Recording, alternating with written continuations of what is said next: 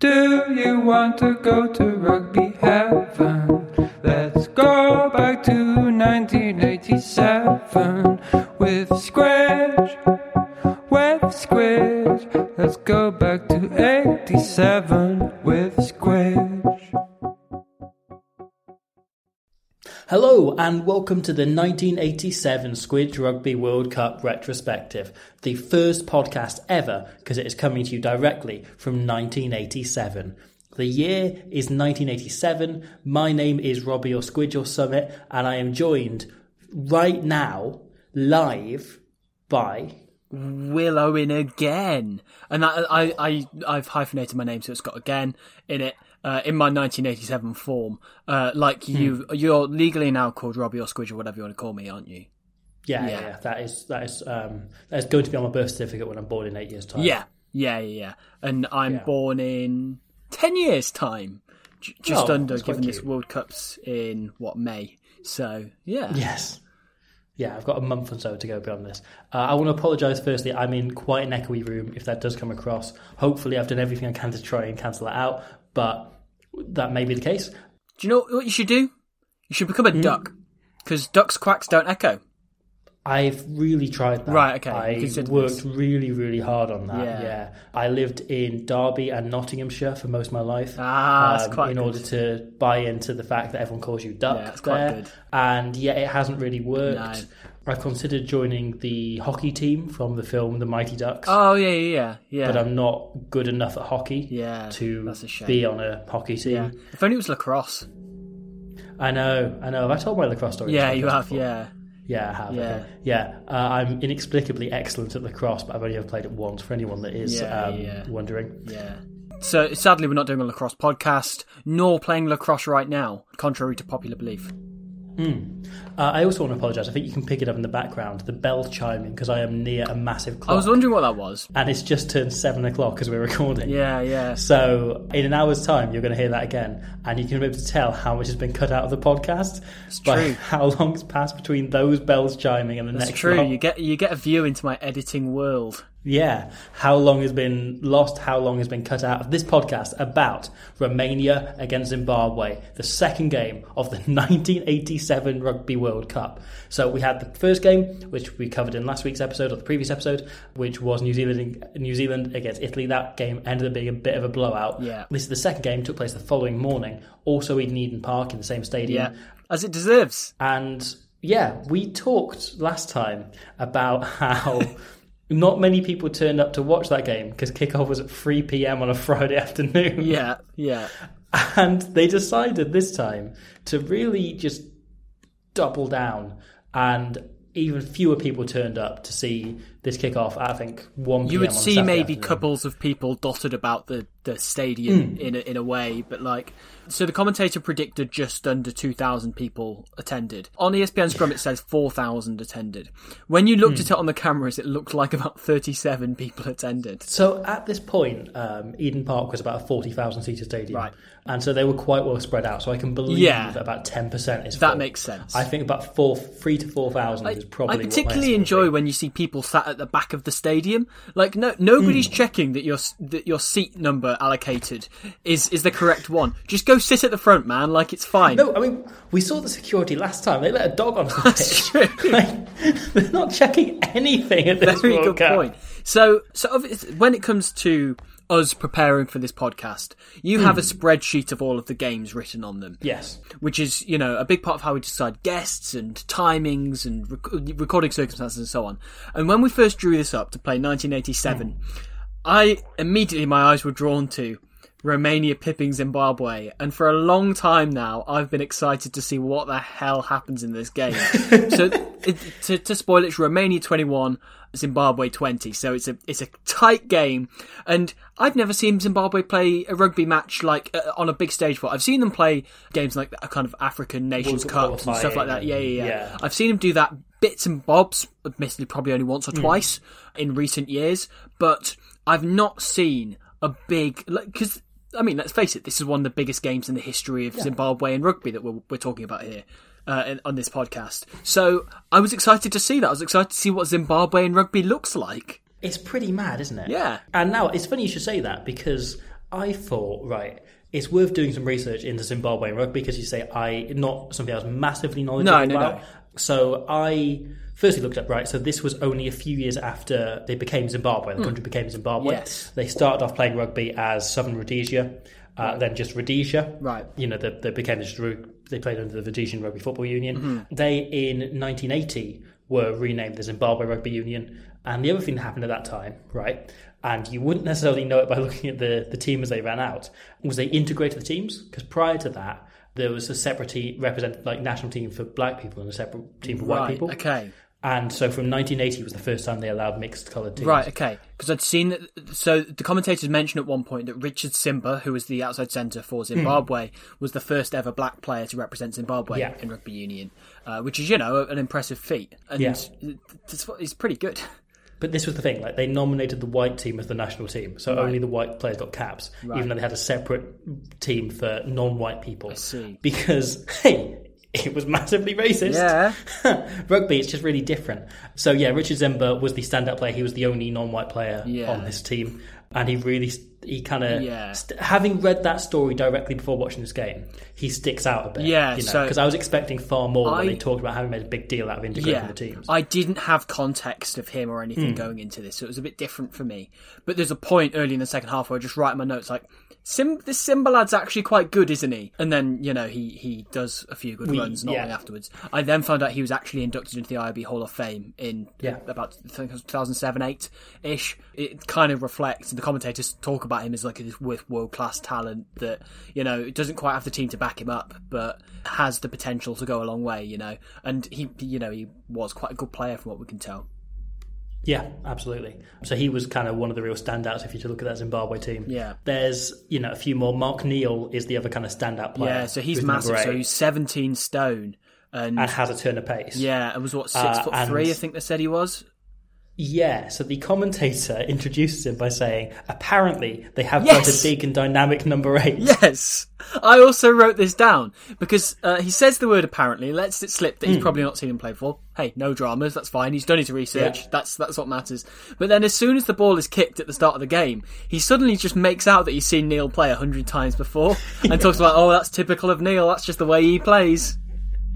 He does say right at the start as well, I don't think many people watch, I don't think many of these Romanian players will mean anything to anyone in New Zealand. Yes, I heard that as well. And then he, he sort of name dropped that they've got a couple of Granny Gate style players, haven't they? But Hmm. th- I couldn't figure out who because all of the names are very convincingly Romanian. So I don't know if somebody's Yes. maybe changed their name to sound more Romanian so they can play on the national team. I don't know what's gone on there, but he kind he kind of implied that a few of these players are probably New Zealanders or have played rugby in New Zealand and have just gotten easy into the national um, team. Hmm. no, they'd played, they Romania had toured New Zealand a few years earlier. Oh, is that what? oh, right. Okay. Um, yeah. I, I And couldn't. so they'd done a long tour. I Um, couldn't get that out from what he was saying.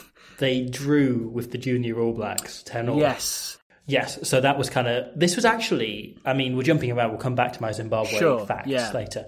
This is probably the all-time best Romanian team. Right. Yeah. This is probably the best the best team they've theory. ever had. Yeah. In theory, yeah. Yes. So it's an interesting time for Romania in general because Yeah. it was two years before the Romanian Revolution, Right. which took place in 1989. Yeah. Uh, so Romania at the time was like a miser- it was essentially a police state. You know, there was essentially nothing you could Yeah, do, yeah, yeah. and like basically any entertainment was state sanctioned. So like rugby, I think it probably led to rugby being strong because it was one of like six sanctioned Right. activities you yeah, could do outside. Yeah, You know, yeah. And at this point, Marius Tinker was only nine years old, so you know Yes. it made it a lot harder for them. there's probably people that know far more about the Romanian Revolution than me having read up on it. yesterday Sure, yeah. That are screaming at that and saying that's completely wrong, and I apologise. But yeah, so it was a really interesting time for Romania. It was just before a time of massive political upheaval about two years Right, later. okay.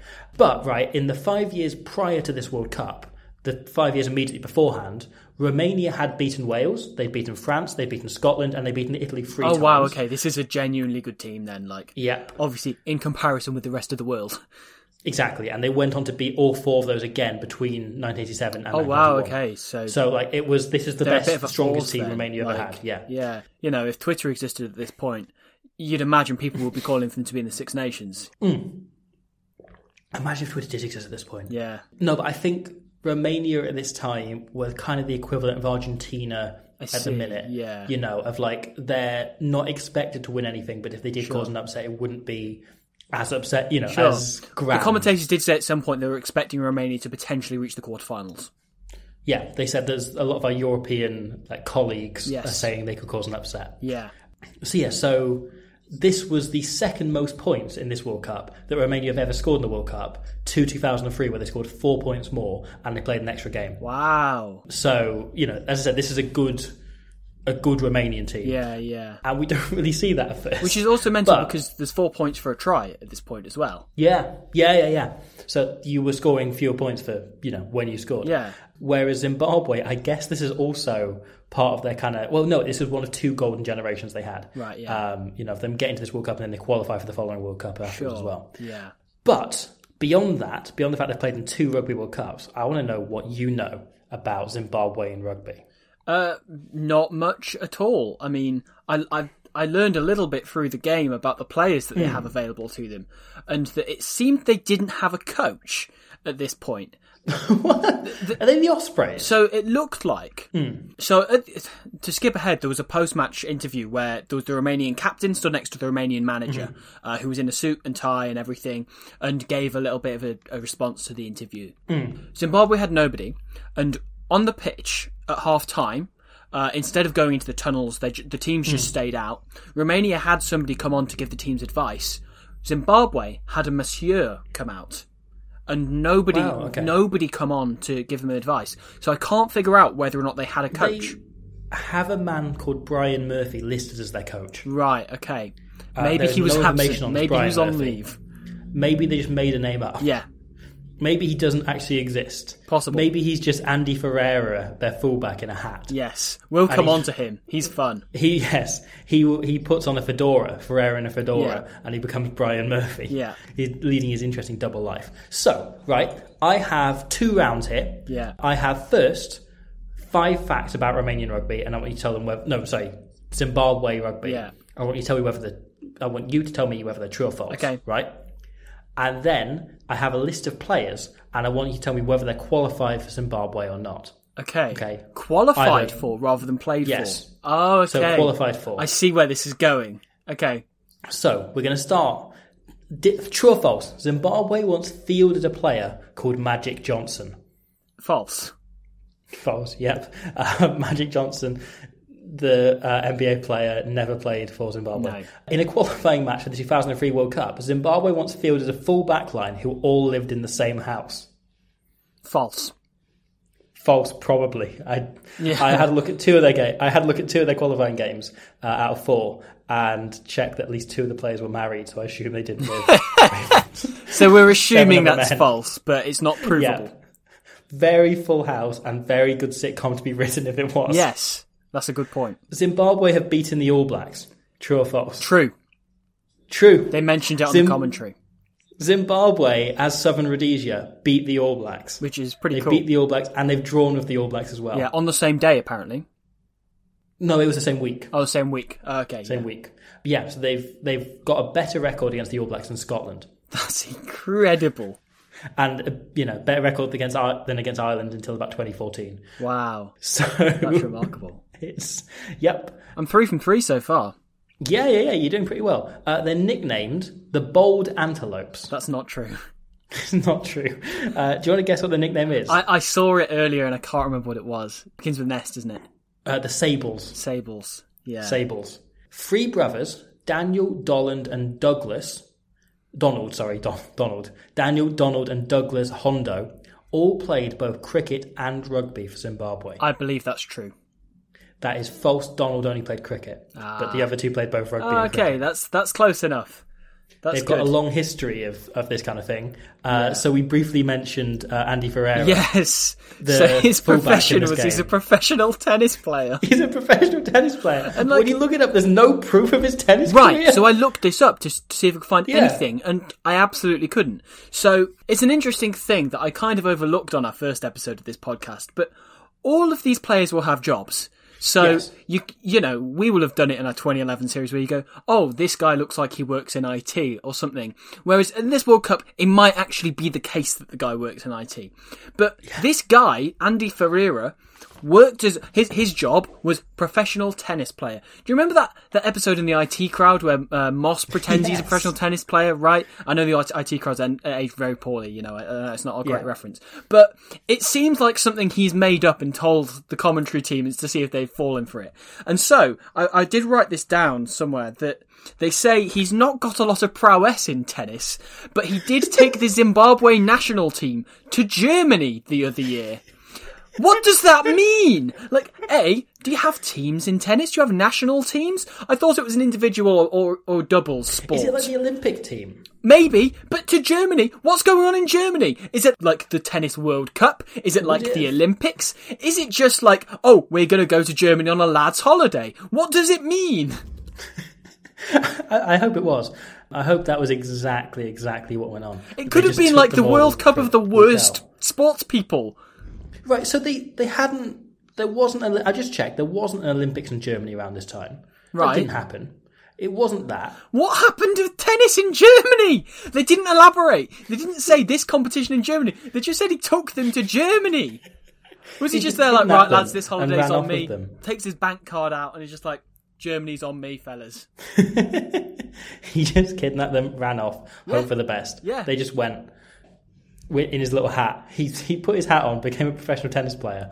He's Mr. Ben. That's what I've decided. Andy Ferreira is Mr. Ben. Yeah. That's a reference for British people over fifty. He's currently competing with a Dolmio man for fullback of the tournament.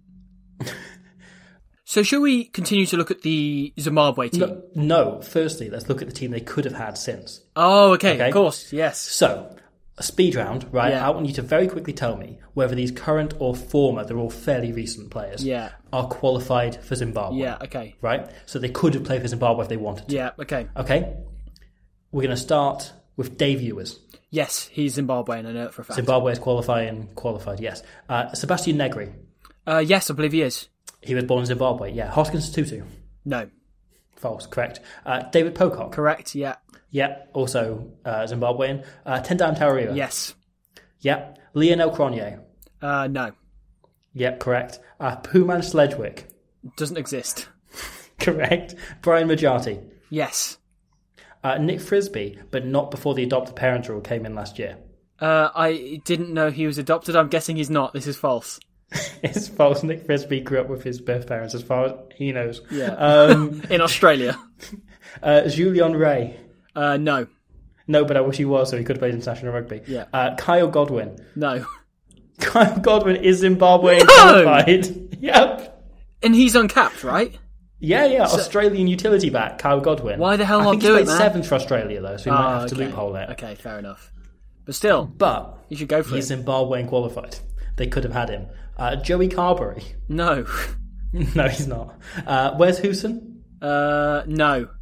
No, you're correct. Uh, Andy Marianos. No. Yes, he is. No way! Andy Marianos is Zimbabwean. Wow. Uh, Kai Horseman. Former Wales prop Kai Horseman. I'm gonna go no. He is qualified Wow, for Zimbabwe. okay, okay. I'm kind of guessing So- no on everybody here, but What a what a team they could have yeah. had. Mike What a team they Williams could is have put another one together. you could have put out. Mike He's Williams, of Zimbabwean, course. of course. Yeah, Leicester yeah. Tigers former second row flanker. I don't know where he actually plays now. I'm, I can't remember. I think he's still in the Prem somewhere, but I've forgotten. Craig Brown, their fly off from 1987. Yes, of course. Could Yeah, put him yeah. in. That's a good segue, okay? Because so he's he's 19 years old at this point. They pick him at fly half. They put him straight in the deep end, and this is his debut. No, it's not. It's his third cap. Third he cap. Played against, he played against Portugal. in Oh, of two course. home Yeah, games. yeah, yeah. They played home. so they and- oh, had no, one season against debutant Portugal. called Pete Colback on the right wing, who seems a bit bored at points through this game. but otherwise, you know, the, the team just kind of fills itself out. There's a lot of players who you look at here and you don't really remember them from the match we've just watched. Should we should we go on to Romania? So yeah, so I, I guess you've ran through most of the team. Uh, the other guy I want to pick up is uh, Eric Barrett on the other wing, Yes. who uh, I laughed when I heard the word Eric Barrett because it sounded like someone had made up another Barrett brother. Yeah, yeah, yeah. With a hundred comedy percent, name. hundred percent. Like that. That sounds feasibly like that could have been Bowden's un- uncle. You know, like, exactly. and it did sound. It does sound funny that somebody would say that. Like, oh yeah, his uncle actually played for Zimbabwe. Funnily enough, So Yeah. do you know Eric Barrett's story? no. Eric Barrett had retired from rugby two years prior to this World Oh Cup. wait, yes, yes, I do know what you're about to say, but carry on. He, retired from rugby two years prior to this World Cup. He was on the Zimbabwe selection committee to select the squad for this World Cup, at which point he decided, no, I want to play in this World Cup, and told all the other selectors, I want to play, I'm going to start playing again. Played three matches for his local club and got select. He resigned from the selection committee, but he also got to select the person that replaced him Yeah. and he then got picked for the national team by all his mates, having played three games in two years. incredible because like clearly he he was just picking the teams and just constantly just thinking none of our wingers are any good i want to pick myself and just and just then resigned from there so he looked honorable and just got straight in the team thought you know thinking i could do better than them and he looks old. he does doesn't he i, I don't know how old he actually was at this point but Hmm. let's have a look so he's 70 now so oh right so yeah he was in his late 30s at this point he was 36 in this world cup 36. He got himself called up. Yeah. Wow. There's a bizarre statistic that they give. I mean, there's two bizarre things they say about the teams when they're reading them out at the start, the commentators. Uh, one is they give the most unusual statistic I've ever heard that, interestingly, all of this Romanian team have at least three caps.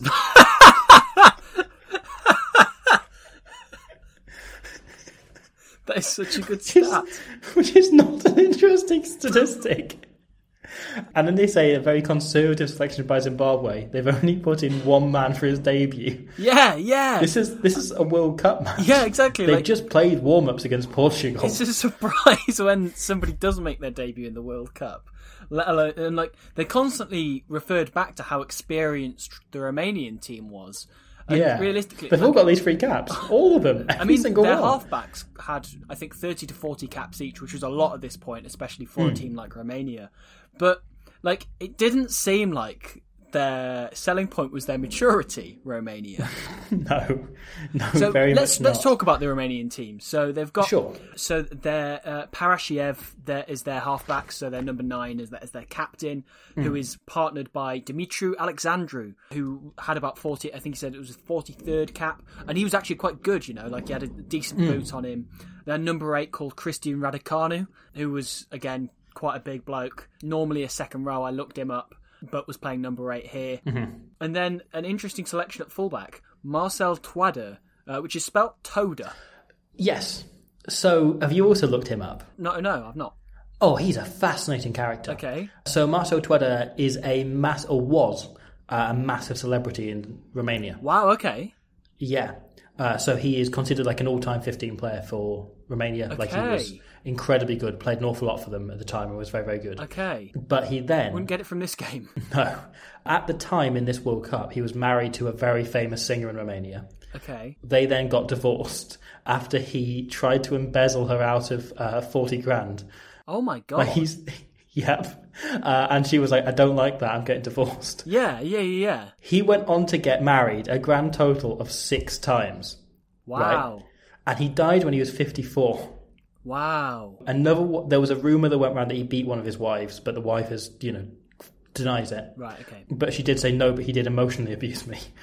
Um, Jesus Christ. one of his wives holds it, who was a is like was a famous TV presenter in um, Romania, Right. Okay. holds him responsible for a miscarriage because of the amount of stress and pressure Oh my god. he put her under for it to be a boy. Jesus Christ. Yeah, one was an incredibly successful businessman outside of that, or so they thought. But in his last sort of 10 years, every project he started went under. My Uh, and his son, Maximilian uh, Toder, was left with so much debt when he died that transferred to him that he's basically spent his entire life trying to work it off. Oh my God. And his son's like minorly famous in Romania, apparently. That's awful. But basically, yeah, like does loads of stuff Jesus to try and work it off and Christ. had to sell basically everything his dad owned in order to cover most of it. I'm quite glad I didn't Google him before. the Yeah. game. I, I There's a I lot. did Google Christian Radicanu, and the, he's got an interesting Wikipedia page. I don't know if you went as far as him. No. but it's it's talking about how he defected from Romania at the age of 22 when he was off in Edinburgh. Yeah. I'll read this out for you. Radicanu Hmm. defected from Romania at the age of 22 while in Edinburgh. On the same day, he played his last international. He said that he made a spur of the moment decision, asking a passing policeman for political asylum after dodging team security to walk out of a post-match banquet. So this is their number eight. This is their Yes, starting the number policeman thought that he was drunk. eight. He's also enormous. Yeah. Can you imagine being that standard beat cop who has Yeah. an enormous Romanian man come up to you and say, Right? Can I please Just have like- political asylum? I want out, you know? I yeah, I'm done. Yeah, yeah. So there's a there's there's a whole section in Christian Radicanu's Wikipedia page about defection, Hmm. and let me tell you, it is the biggest section of his Wikipedia Yeah. page. Have you got it open now? No, no, no, no, no. no. Go on, tell me everything. Oh, okay. Oh, the, Tell me everything there's about Christian Radicanu and his plenty, defection mate. to There's Scotland. plenty. Could he have Sevens loopholed it? Uh, I don't know, mate. I don't know, but it says his move came soon after that of his compatriot Nadia Comaneci, and less than a fortnight before the overthrow of Nikolai. This would have Zeyshayshin. been a couple of years later at the his home country. revolution. I'm assuming. right. Yeah. As I was mentioning, it was a massive turn of like political see, upheaval yeah. right after this World Cup. He soon uh, obtained his release from the RRF, Romanian Rugby Federation, allowing him to play in competitions organised by the Scottish Rugby Union. RRF officials also announced that around that time they would not object to him playing again for his country, while Radicanu lined up an opportunity to play for the Scottish Boromir Club. Later accounts of Radicanu's defection suggested a more sensational uh, sequence of events, for which the Glasgow Herald journalist Alistair Reid provided an analogy. If John Le Carre had tried to write Mm-hmm. an Ealing comedy script, he would have struggled to come up with a combination of intrigue and slapstick as compelling. There's a description. I want a massive deep dive on Christian Radicanu. Yeah, yeah. Well, I- Romania's future games. We need to get even we'll, further. into we'll this. come back to this. We'll come back to this. Okay. Th- there is another paragraph, a long paragraph on Radicanu's defection, but I think we'll come back to this at a later point. Okay. I want to hear everything. I want to know his, so much. His about this guy. Wikipedia page is pretty fascinating. So, yeah. God, and I was stuck on the. We each looked at one Romanian, and I ended up looking up the womanizing man who caused the miscarriage. Right, yeah. And you got the bloody spy movie. He now he, he now works selling solid wood furniture. so on our previous series of this podcast, well, the, the first series of the 2011 World Cup, the second game also involved Romania, and it also involved a number eight and solid wood furniture. assembling wooden. So Daniel Carpo assembling a table pre-match was Yes. part of the build-up on your Romanian Yes. coverage of the game. So we have somehow on episode two of both series Squidge Rugby World Cup retrospective ended up with Romanian number eight building solid wood furniture. Someday we're going to get to 2019, the only World Cup Romania aren't in, and we're going to need to find a way to shoehorn and Romanian number Mihai eight Maccabee building wood making furniture. chairs. yeah. I can't wait. Okay, so the teams run out for the game itself. Yes. Um, and the Finally. commentators. The commentator says this is a huge moment for the Zimbabwe team. It's the first time they've been to New Zealand. Not they're playing in a wo- in like the, first World Cup. second It's the most ever high World profile Cup game, they've game. ever played. yeah. yeah. like like th- I mean, yeah, a lot of people will be watching rugby for the first time or second time at this point. And Zimbabwe, you know, it's it's a huge step up for them to, to be on the world stage, to be to play to be playing a game in a s- tournament significant enough that you know, like thirty years later, people talk about it on a stupid dumb podcast when podcasts didn't exist for another twenty years. then so Zimbabwe then run out. Uh, interesting f- stat as well. Uh, three out of the four captains we've had so far are scrum halves. Uh, how does that make you feel as a scrum half yourself? I've got mixed feelings on this because I want to. Yeah. Normally, I'd say, "Oh, empowered," but there is nothing I would hate more than being a scrum half in 1987 because your job is basically just to be a punching bag. Lineouts are a complete shit show, man. Like nobody can jump. Like there's no point in deciding where you're going to throw the ball because while the ball's in the air, it's been thrown in so slowly that you've got ages to look at it and go, "Oh yeah, they're throwing the ball to this guy. I'm just going to jump higher than him and steal it, or I'm just going to shove him in the back so he supplies really crap ball for his scrum half, who I'm then going to go and nail." Like there is Yeah. no positivity that comes out of being a scrum half in 1987. The scrums, man, the scrums are a complete shit show. They, you know, there's that, they, they hook the ball, sure, then it comes squirting out the back, and you get hassled by your opposition nine, and suddenly you, you're playing on the back foot straight away. Why would you want to do that? Who signs up to be a scrum half at this point? Honestly, like r- uh, the, the the core things of being a, a scrum half now is you know oh you've got to be quite physical. You probably did back then because you've constantly got eight forwards jumping on your back. You know you got to technically have quite a good pass. You should be able to kick these days. You know all of that stuff. But instead, it's just you kind of put the ball in and then hope for the best and maybe do a dive pass. That's the entire job description. But that's it. The dive pass was to get away from everyone. because Right. You're about to be flattened anyway. You're going Yeah. to be on the floor. You might as well do it of your own volition. Yeah, and that's why uh, I'm quite glad that Parashev eventually scores a try. You know, I'm glad at it because it's just like, my God, you've had a torrid day, haven't you? So the teams have come out, right? They're about to set up for the game when, thankfully, neither of these teams forget the anthems as Italy did. Yeah, yeah. So Uncle Uh, and Cicilelli so- Africa plays for Zimbabwe. yes! But they have different lyrics. Right, I Right. got this. So they changed the lyrics, which has so massive some vibes. mad Like, you know plagiarism's that- gone on here. You know that meme of "Can I copy your homework? Sure, but change it slightly so they don't know it's the same thing." It's like that's happened. They've just stolen someone else's anthem, like the next country along's anthem. Gone. Great, we're going to do this, So- but we're going to replace the words slightly. Do you remember? So there was a time Hmm. about five years ago when Lana Del Rey released a single, and then Radiohead clocked that it had the same chord progression as "Creep" Oh, and yeah. sued her just to take the piss, and just thought it'd be Yes. funny if they sued her and claimed n- not sued her but claimed hundred percent of the profits Well- from it.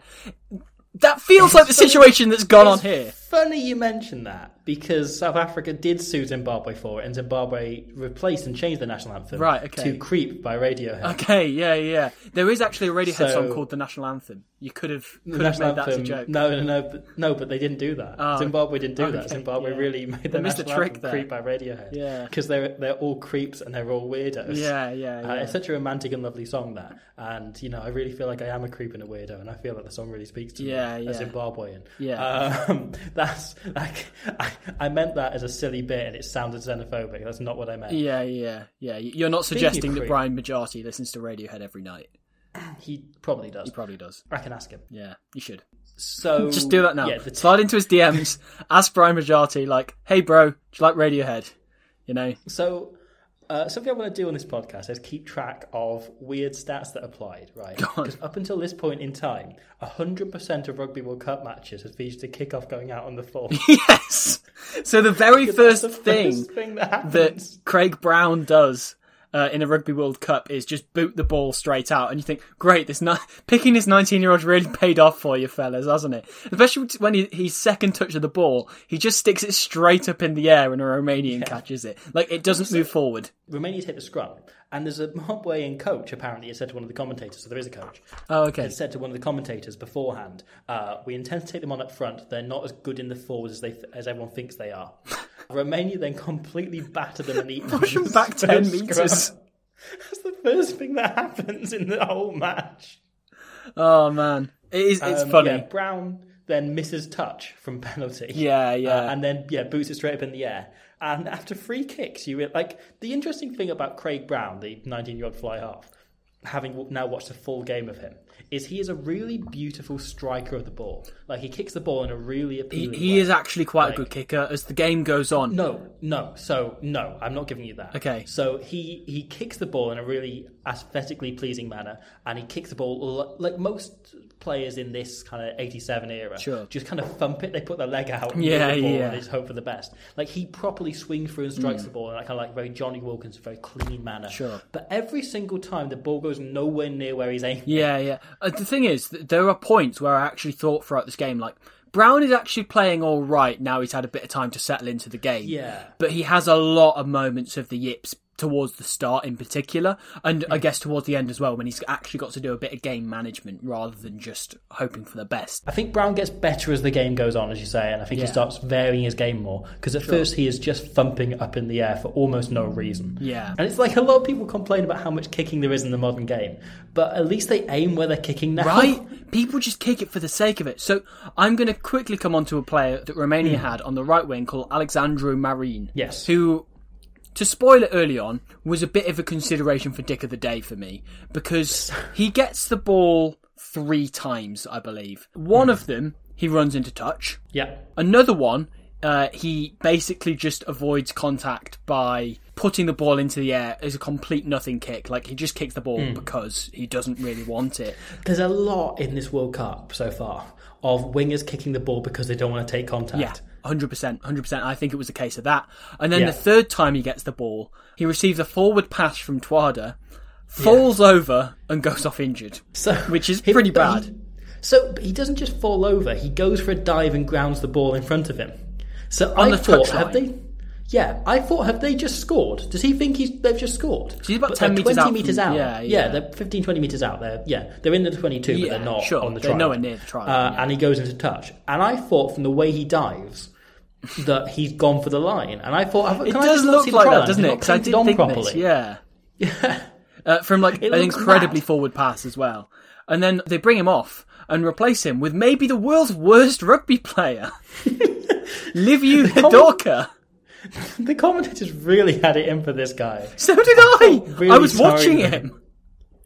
So no, so we we've missed my favorite bit. I missed my favorite bit Go on. of uh, Alexandra Marine. Go on. So the Zimbabwean anthem we mentioned, the Romanian anthem. I have never seen Oh, men yes! stand as close as Romania do for their anthem. So they properly packed themselves in like the world's most like lonely sardines, really desperately like hugging each other incredibly close. Yeah, Like it's it's it looks I completely cozy, forgot about this. sweaty, uh, uncomfortable. No, it looks actually very comfortable. It looks very nice, frankly. Like you'd almost want to be a part of it. These massive Romanian men packing themselves in, and like Sure. other ones standing in in the middle as well, so they can get in as close as they can.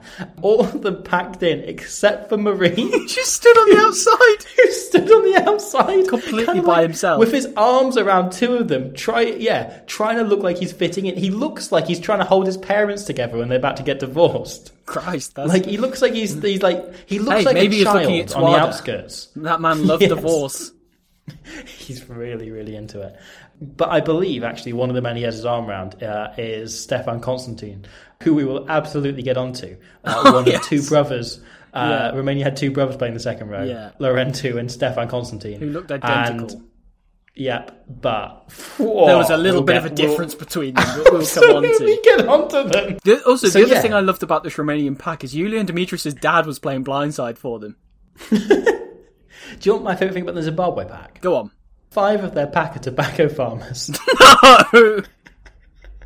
oh no, I think it's four of the pack and one of their wingers And are tobacco international farmers. athletes. Sorry, yeah, um, but still, ha- at least half their pack are tobacco farmers. That's incredible. So that's a third of their starting team yep. are tobacco farmers. That is so good. That's that's unbelievably good. Wow. When you're saying about them all having jobs, Yeah. they've all got the same job. Yeah, yeah, yeah. That's incredible. Should we uh, should we go on to the first try of the game?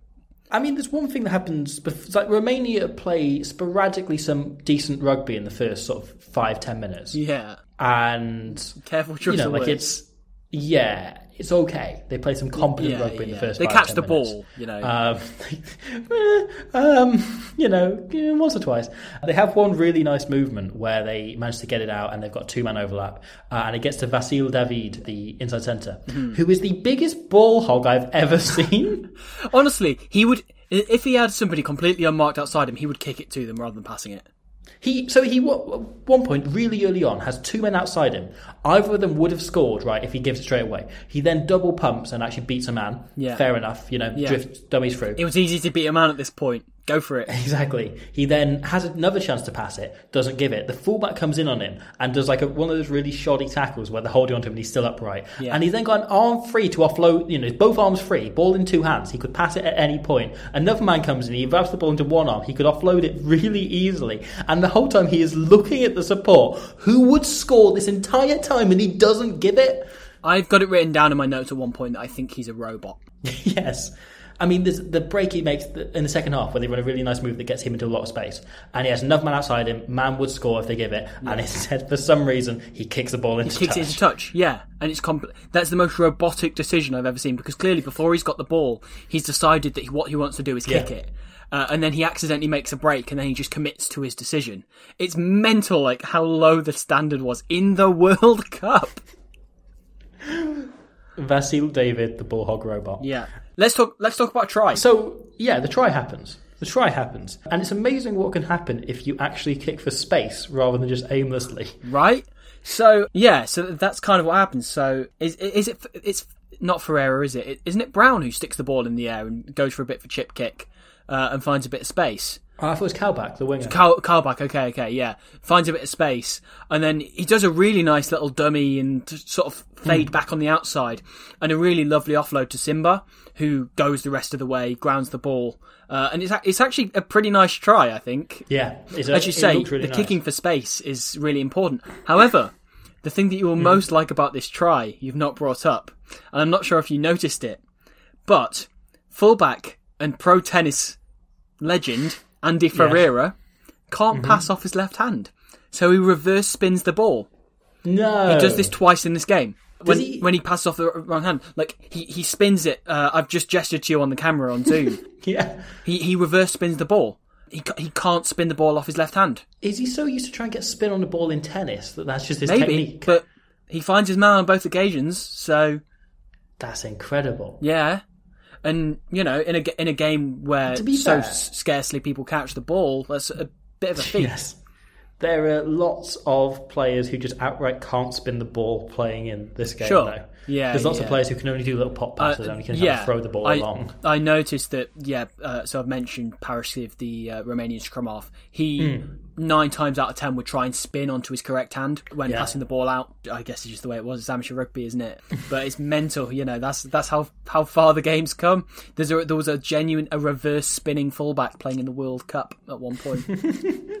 And he was one of Zimbabwe's better players. yeah, yeah, I absolutely. thought he was a lot of fun. I really enjoyed yeah, I watching enjoyed him. watching him. I'm looking forward to seeing more of him. Agreed, hundred percent. He loves to have a bit of a run. He will Yeah. sometimes randomly thump the ball, but hey, that was what everyone did at this point. Yeah, absolutely. I actually checked that he played in the rest of the World Cup after the heartbreak last week with Gitsoni. Yeah. So I'm glad that uh, that he is going to show up again.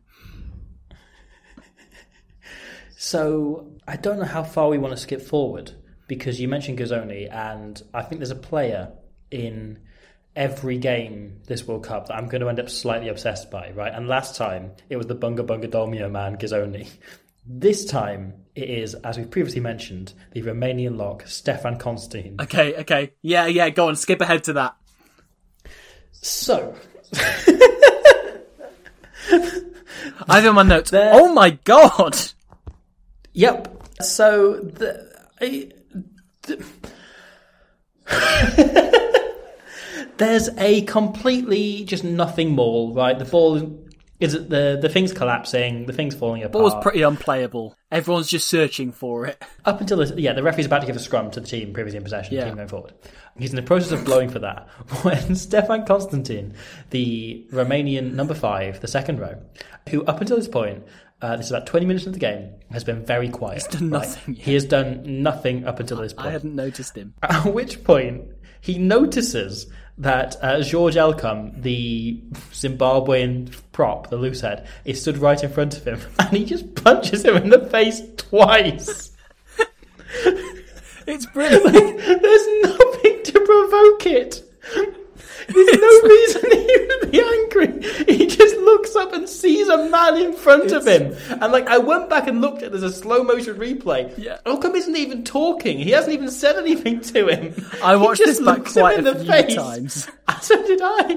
He just looks Elcom in the face, punt like jab, jab to Yeah. the jaw. So he goes to- Elcom goes right down. It's two lo- left hooks. So he goes for one, Yeah. notices that Alcom's still on his feet, and he goes, well. And then he floors him with the second one. And the best thing that you've not mentioned, he was right in front of the referee. The referee is looking at it. the referee It's sees not it, even he's right- looking at the it. referee is looking at it. He blows his whistle. He points to Constantine and tells him to go stand over there. Not on the touchline. He says, go and stand two metres to my side. and just somehow doesn't send him off. He then gives, yeah. So he sees two punches to the face, the prop go down on the floor and lie there for about two minutes out cold. And he goes, penalty only. Yeah, I especially and then love the, the commentators saying that, well, you, you wonder what it would take for this guy to get sent off. May maybe if Alcom went off, it would be different. Yes. he also totally should have, looking by today's kind of concussion standpoint. Yeah, sure. Like, if sure. you've been knocked out cold, you should not be still on the pitch. I, I also enjoyed that from that, Zimbabwe went for a kick at goal, came up Yes. short to Constantine, who caught the ball Yes. and went on a mad rampaging counter attack and just tried to turn into Leone Nakarawa in two minutes. he does though. Yeah. Like he successfully transforms himself somehow into bloody Mills Muliaina, Yeah, right? who starts running. Delivering passes over the top, Like, one handed. yeah, so he throws like a dummy. The Romanian, no, so the Just a little Zimbabwean swervy fall for it, sidestep. swerve steps someone. Yeah, then pops the ball over the top to his winger, who has a little charge down Whilst the he's wing. got a good tackle being made on him as well. Yeah, it's incredible, and he's got a hell of a turn of pace. Yeah. And he's just suddenly decided, well, seeing as I'm still on the pitch, I might as well celebrate it, right? Yeah, well, it's like I think it's like he was asleep for the first twenty minutes. then the moment he's punched someone, he's now like, "Right, okay, time to start the day. Because moments later, then the ball spills out of a rock. He hacks it on and is absolutely rapid, Yeah. like haring after it. He's suddenly really, really quick out of abs like Guido Petty style. Yeah. Out of nowhere, he becomes really fast, chases it down, puts a load of pressure on, wins remaining the line out. The thing is, uh, though, in the 22. like whenever he does something decent, you just look at him. and go, You shouldn't be on the pitch, though, should you, mate? You kind of just you can't help but watch him do these things and just think like, this is a bit unfair. Like you should have been sent off very clearly for punching somebody in front of the ref. It's, it's just kind of slightly extraordinary, the whole thing. He, I became completely obsessed with watching him. Yeah. Because he just, from that moment on, from the moment he's punched someone twice, he is everywhere and he keeps making these key hits and key interventions and popping up and li- doing, you know, link play and link work Yeah. and so on. It's it's incredible. There's also, I don't know if you spotted this, my favourite rock ever happens just before this. Go on. So Romania tried to spread it down the line. They do hands. The winger is stood like 20 Hey, metres that was an in from the advanced touchline. move back then. The winger is stood about 20 metres in from the touchline and just runs into his opposite number who gets him to ground. And at which point, one of the Romanian forwards tries to fly in the side. And then suddenly, out of nowhere, from out of shot, one of his own teammates flies in and smashes him in the head and knocks him clean off the rug. I didn't clock that. So there's two players do completely, totally illegal clearouts.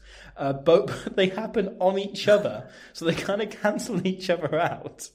The ball then spills out of the ruck on the Romanian side. The 10, uh, Alex Andrew, tries to fly hack it. It goes straight into the hands of one of the Zimbabweans Yes! and then chips it down. Yes, the point where everybody just decided they wanted to suddenly stop volleying everything. There's one passage of play where just everyone's just volleying and fly hacking the ball, and no one wants to. Because pick they've it just up. seen what happens when you take it into They've contact. just suddenly agreed that instead they're playing footy now. Like It's incredible. I, I, I keep saying that, but I'm Pereira just nearly slightly in awe of scores this game. from Yeah, that little chip over the top that he does. It's yeah, I did I did note this down well the end of that down when everyone just suddenly starts, you know, trying to kick the ball here, here, there and everywhere. This kind of whole passage then eventually leads results in a try for Zimbabwe Yes. as well. This kind of period of pressure. Yeah. Because they then get the ball just inside the 22. And so Mark Neal, who obviously has been talked up, apparently he's a really good number eight. Yeah. Then makes three carries in quick succession, like three carries out of like five in a row. And it's the only period of like what looks like modern rugby being played in this game Sure. Yeah. you know, of like runners hitting it with hitting the line, like running onto the ball, hitting the line with some level of dynamism and pace The- and the- power. you know, it's a, it's a good sequence of pick and goes that they have going there. Hmm. You know, the scrum off uh, Jellicoe has a bit of a snipe, and then Neil spots a bit of a disconnect uh, as Romania are kind of folding round. Well, not folding round. That's a bit strong. That's a bit too much praise. But as they're probably realigning, and just picks and goes and goes sort of the last ten meters to score the try. I mean, you're being a bit kind to Zimbabwe there. Both of the players who should be marking him, both the, the guard and the first man out, are looking at, in different directions. It's like it's like on like you know like old PS2 get stealth games. Sure. When the guard, if they're not looking in one direction, they can't. see Yeah, yeah, you, even yeah. if you walk straight between Yeah, them. yeah. That's what Zimbabwe's defense Sure. is like. Well, uh, there is there, there is another the real reason why this try is scored. Hmm. So there's the sure there's the guard and the bodyguard are, are pretty oblivious to the fact Neil's picking the ball up. There is one person who spots Neil about to pick the ball up, and do you know who that is? Who is it? Liviu Hidorka spots that Big Neil is about to pick the ball up, turns and runs in the other direction because he doesn't want to tackle him. As a person with a very deep voice, I'm hired all the time for advertising campaigns. But a deep voice doesn't sell B2B, and advertising on the wrong platform doesn't sell B2B either. That's why if you're a B2B marketer, you should use LinkedIn ads. LinkedIn has the targeting capabilities to help you reach the world's largest professional audience. That's right, over 70 million decision makers all in one place. All the big wigs, then medium wigs, also small wigs who are on the path to becoming big wigs. Okay, that's enough about Wix. LinkedIn ads allows you to focus on getting your B2B message to the right people. So, does that mean you should use ads on LinkedIn instead of hiring me, the man with the deepest voice in the world? Yes. Yes, it does. Get started today and see why LinkedIn is the place to be to be. We'll even give you a $100 credit on your next campaign. Go to linkedin.com slash results to claim your credit. That's linkedin.com slash results. Terms and conditions apply. Wow. And so Neil goes the whole way so and grabs the ball. Hidorka is the winger you mentioned who's come off the, He's come off the bench. off the pitch. I Yeah. so at, at one point, so that's the first error he makes in the game, and then you know not long afterwards he gets the ball. Uh, no, it- sorry. So Ferreira chips the ball across. Hadorka just kicks it out under no pre- like fly hacks it out Hmm. Yeah. under no pressure. Uh, when he he could have picked it up and had like quite a good run. run or just randomly hoofed it as everyone did there. Sure, yeah, yeah, yeah. And then his next touch of the well, his, yeah, his next real touch of the ball, uh, he kicks out on the fall and then goes down for a little bit in that in that way that wingers do when they make a mistake. And to be fair, Neil did probably take him late, but I'd say probably, I mean definitely. And his next touch of the ball, he knocks it on. So I decide to start making a Hidorka error count, which Oh, by the end of the game got to 10. I then wrote afterwards, fuck off, but we'll come on to that, uh, on why I did that. But yeah, so he makes a knock on, there's a bit of a dumb offside penalty that Romania Oh mate, concede. no, no, no, no! It's not just a dumb offside penalty. It is the Mona Lisa of dumb offside penalties. Right? Okay, I probably So- sold it short there. So yeah, so uh, Tade knocks the ball on under no pressure because it was 1987 and Yeah, that was the yeah. vogue at the time. Yeah, you know, that was a didn't real catch. fashion. Yeah. People just What did they fullbacks just do in dropped balls under no training? pressure.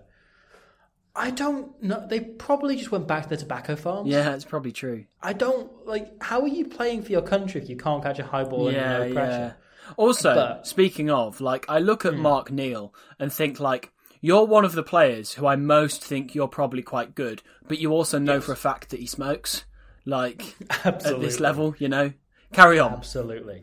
So Todde, yeah, knocks the ball on forward in front of him. And our boy Hadorka doesn't just pick the ball up from an offside position, he sprints top pace to get to the ball in order to catch it from an offside position. He's already in front, and he really runs out of his way to sprint and regather it. Right, so he he really really tries to give away a penalty when no one was nearby, and there was nothing going to come if he just let it go, Even- or he'd let Tadea get it first. Even better, when he does pick the ball up, he just runs for the touchline and goes out. I actually didn't know that that was Hidorka, so that makes it 11 Hmm. on the error count.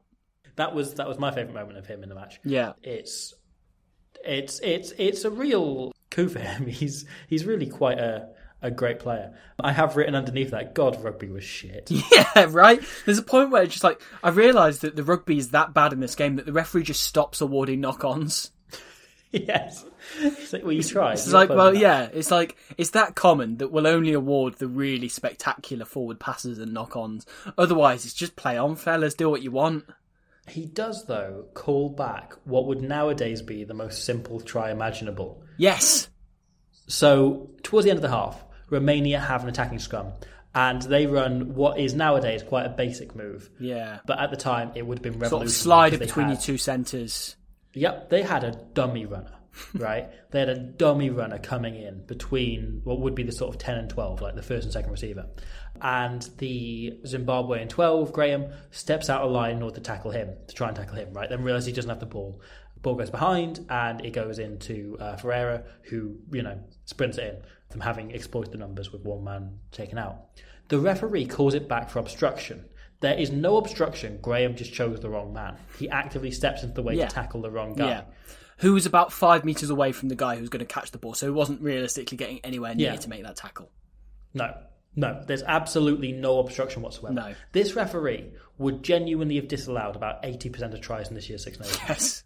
Honestly, yeah, no, that, and you know that was actually quite a good try, and it was like, come on, can we not just make the most of the the small miracle that is Romania catching three passes in a row? I know. Yeah, it's like the first. That is decent all rugby they put needed to together do since about to the fifth to minute. cross the try line was catch the ball three times in a row, and normally they could, they genuinely could not do that. It- the amount of unforced errors, and every time they've got half a chance, they seem to just drop it the moment they pass to you know the second to last guy. Yeah. there's a couple of them. Like there's one turnover they make. Uh, I think start of the second half where they just kick it into touch. Like, Yes. they Yeah, kick it yeah, yeah. straight out on the full. I, I have written down at one point here, um, Romania do fun double switch move and then kick it because David is a robot. Yes, exactly. It's really exhausting. I then, so then I have written, uh, you know, you know, we get to uh, Hmm. half time. Uh, the score's 11 3 to Zimbabwe, and they are very good for their lead. I then uh, just have written down Craig Brown looks like he belongs in ABBA. He does. He does absolutely. He has the ABBA haircut. He looks He's like he is. he's ABBA somewhere in person. between ABBA and Aerosmith in his haircut, which is a really No, he's weird ABBA. mix. He's but ABBA. I think he's He's more on ABBA. the side of ABBA. He's ABBA. He's absolutely ABBA. Craig Brown should have been an ABBA, confirmed. He then uh, kicks, puts the kickoff out on the full again. again. And Romania is get into a pretty position cool. to get a penalty, close the gap to Yeah. eleven six. Sorry, no, he puts a sorry, he he puts a drop out from the kickoff out on the full Yeah, rather than yeah yeah. Yeah, Um, I realised I, I misspoke there. that's okay. So that is just another addition to his fact he is a beautiful striker of the ball, but he cannot aim. I thought Craig Brown is kind of the anti Tynes Kotzer, right? He's a student who's come out of nowhere Hmm. Sure. for, uh, you know, like winning his first couple The of caps Minnow African for Nation the. World Yeah, Cup, exactly. and is really relying on kicking the ball, just he's shite at it. Yeah, yeah. I, I get that. I get that because realistically, he probably didn't have a lot of flair other other than although there there is a moment that we will come on to where he showed a little bit of flair, but Yeah, yeah. But yeah, I know what you mean. Like he, he didn't attack the line very much. He was mainly just sitting in the pocket and trying to boot Zimbabwe into the right places, which to be honest was probably the right approach for a game like this where they're playing against a bigger nation. You know, they've scored those two tries, one from a chip over and the other one from a pick and go. And they probably do just want a bit of a slice of luck. So I get why you played the game in the way you did. Yeah. But because of course at this point you kind of have to just pick and choose one way of playing the game rather than playing what's in front of you like any normal 10 would Exactly. or any good rugby player. Wi- This is all followed up very shortly by what I have written down as a really funny knock on Go on. where they slide it through and one of the Zimbabwean players. Do you know that thing when like you take the ball running backwards and you pop it up to the 15 who's running on? Sure, yeah, yeah, They do that, but Ferrero just knocks it on. yeah. Yes, I remember this. I remember this. And then it's great because when they go back downfield, Twada does exactly the same thing. yeah. It's then picked up immediately, like it's starting to catch. Yeah, yeah. Or not catch, as the case may Yeah, be. yeah, yeah, It's yeah. the only thing that anyone is catching. And I just have written down Romania are so bad, Twada knock on. There's a few more penalties exchanged. They get to 14 9. Yeah, sorry, you were about to say something.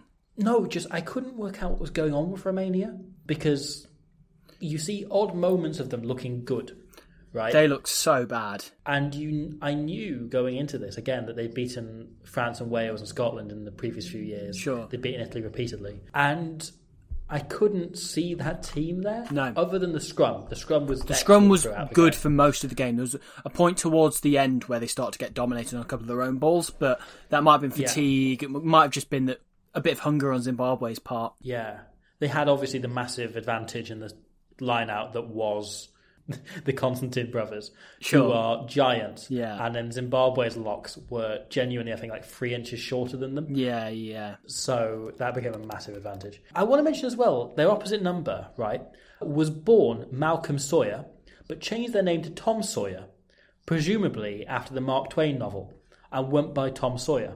Interesting. And I want to dig into this and know why Zimbabwe had a player who named themselves after a Mark Twain poem. Well, funny you should mention this because I did a, a little bit of. I mean, for some reason, when you asked me earlier what I know about Zimbabwe rugby, I, I failed to mention this. But I did a little bit of research on some of their the future players and how long these players played for and stuff like that. And I found out that in the mid '90s, they had a loosehead prop called Roger Moore. No. Yeah. Was it the Oh. Roger? So n- it wasn't, I don't think. But that is, you know, post The Spy Who Loved Me.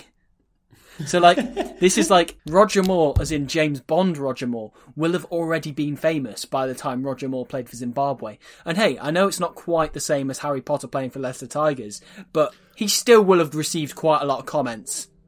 Uh, for anyone listening, you can currently hear the chimes going. You know, an hour has passed in real life. How long has passed in the podcast? Uh, so, can we, between Harry Potter and Tom Sawyer, get a fictional characters 15 together? Hey, uh, I mean, I know Roger Roger Moore's not fictional, but we could give him a go. I mean, We can, there's, um, he's basically James Bond. Uh, didn't, isn't there an Ethan Hunt who plays in the Premiership? That you spoke Ethan, there about? is an Ethan Hunt. Yeah, Gloucester, like under 18s, has an Right. Ethan Hunt. Because there's also Tom Cruise obviously playing for Wasps. Yeah, of course. So one day I want them to play against each other, and it can be the greatest. That would be good. moment That in would be rugby good. History. This is pretty strong. This is a good start. This Yeah, is a good start. yeah. People will start sending There's, um, Rosalies, and I'm sure. I think there's a Breve player called Sonic the Hedgehog. Yes. No, I remember him. Um, he's oh god, no, where's he from? Because he's from like an obs- Gr- he's Green Hill, Portuguese I or something, think. isn't he? Portugal.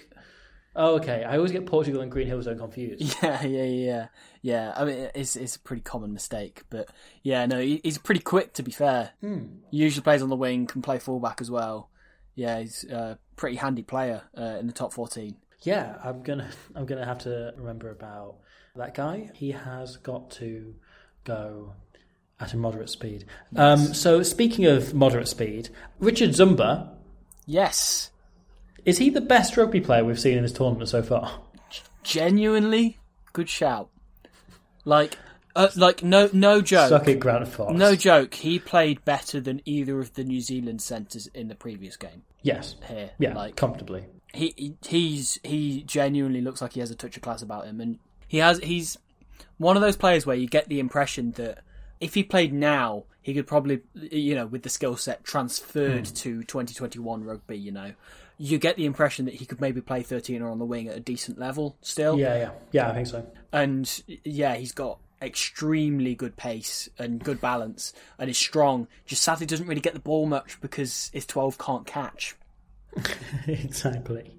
Campbell Graham, Yeah. uh, to name and shame him, who's probably like a 65 year old man living on a tobacco farm somewhere now. Sure. The good thing is we can probably chat shit about these players because they probably don't know what a podcast is. They've lost their hearing anyway. They can't hear it if they do try. Richard Zumba, though, Oh. Yeah. greatest player of all time. Yeah. Um, as I say, like really pacey, balanced 13. Yeah. Uh, he's just an absolute joy to watch. Yeah, he's great. and he keeps catching the ball in the first you know 50 odd minutes and just having little runs beating the odd person Sure, here yeah. or there a couple of offloads Yeah. doesn't really get to show what he can do fully No, until you know there's something in the locker though, don't you? yeah until Craig Brown spots a bit of a, a dog leg steps his man does really well and manages to time the pass perfectly to Zumba who To finish. rounds his man, goes really, you know, steps on the accelerator, as I believe they say. I don't know if they said it back then. In 1987, I might be the first person to use that term because it is currently 1987 and also 8 p.m. And Except Zumba 3 just- p.m. now. Thank you. Um, you are a clock. And he just goes and again rounds another man, gets it under the post, dives, and commits a massive dick of the day contention thing in the process. So he, he does basically half a forward roll at this point. Yeah. Uh, uh, half, half a front flip, I'd maybe go as far as saying. So yeah, he he dives onto his left shoulder and then does like a roly poly out of it back onto his feet, and then suddenly realise he's injured his shoulder in doing so. in the process of scoring the try. Yeah, and he sort of spends the f- the five minutes after scoring it checking to see if his shoulder's okay. Tries to play on for five minutes, and every time he goes into contact uh, or makes a tackle or whatever, you can see he looks uncomfortable uh, Yeah. because of the way he dived on it. Romania uh, shortly afterwards have a scrum on the five meter line, and he is very visibly holding his shoulder with both arms. Right. like he cannot move it. And Romania don't run at him. No, I don't he's get not it. making, uh, especially in 1987. He's not making a tackle. No, no, no, no, no. Like it's speculative whether a player who's fully fit is going to make a tackle. Yeah. Let alone somebody who has three limbs available. You know, exactly. But very, very good player. Very entertaining to it's watch. a great try as well. You know, that's Fantastic I mean, try. tried the tournament so far. I mean, there was a dog that distracted the entire Italian team, and John Cohen ran through them all. True. The detail about the dog So what does we make need to that one know- slightly better. What we need to know is were there any cats on the pitch when the Romanian team were setting up for that? Sure. We don't know. We, No, don't, we know. don't know. At one point, there are some ducks on the pitch, though. That's good. Later in the game, quacks don't there are echo. some ducks on the pitch. Thank you. Yeah, uh, I was one of them. Yeah. That's how it In a was previous back then. life, yeah. And so Alexandru, the Romanian 10, goes off injured shortly after this try. And in his place, they bring on Vasil Ion, who looks like a porn star playing a PE teacher and has just an absolute cannon of a boot. He does. You're lucky I finished that with his foot because there are several feet, I'd imagine. And he is Several feet? absolutely. Don't question it. No, Um, I'm gonna he I'm gonna question is- it, man. Don't say something so questionable if you don't want me to question it. What do you mean he has several feet? There are several feet down there. So he. So inside his boot he fits like maybe two two feet in one boot, maybe? don't, don't don't make me expand on the thought.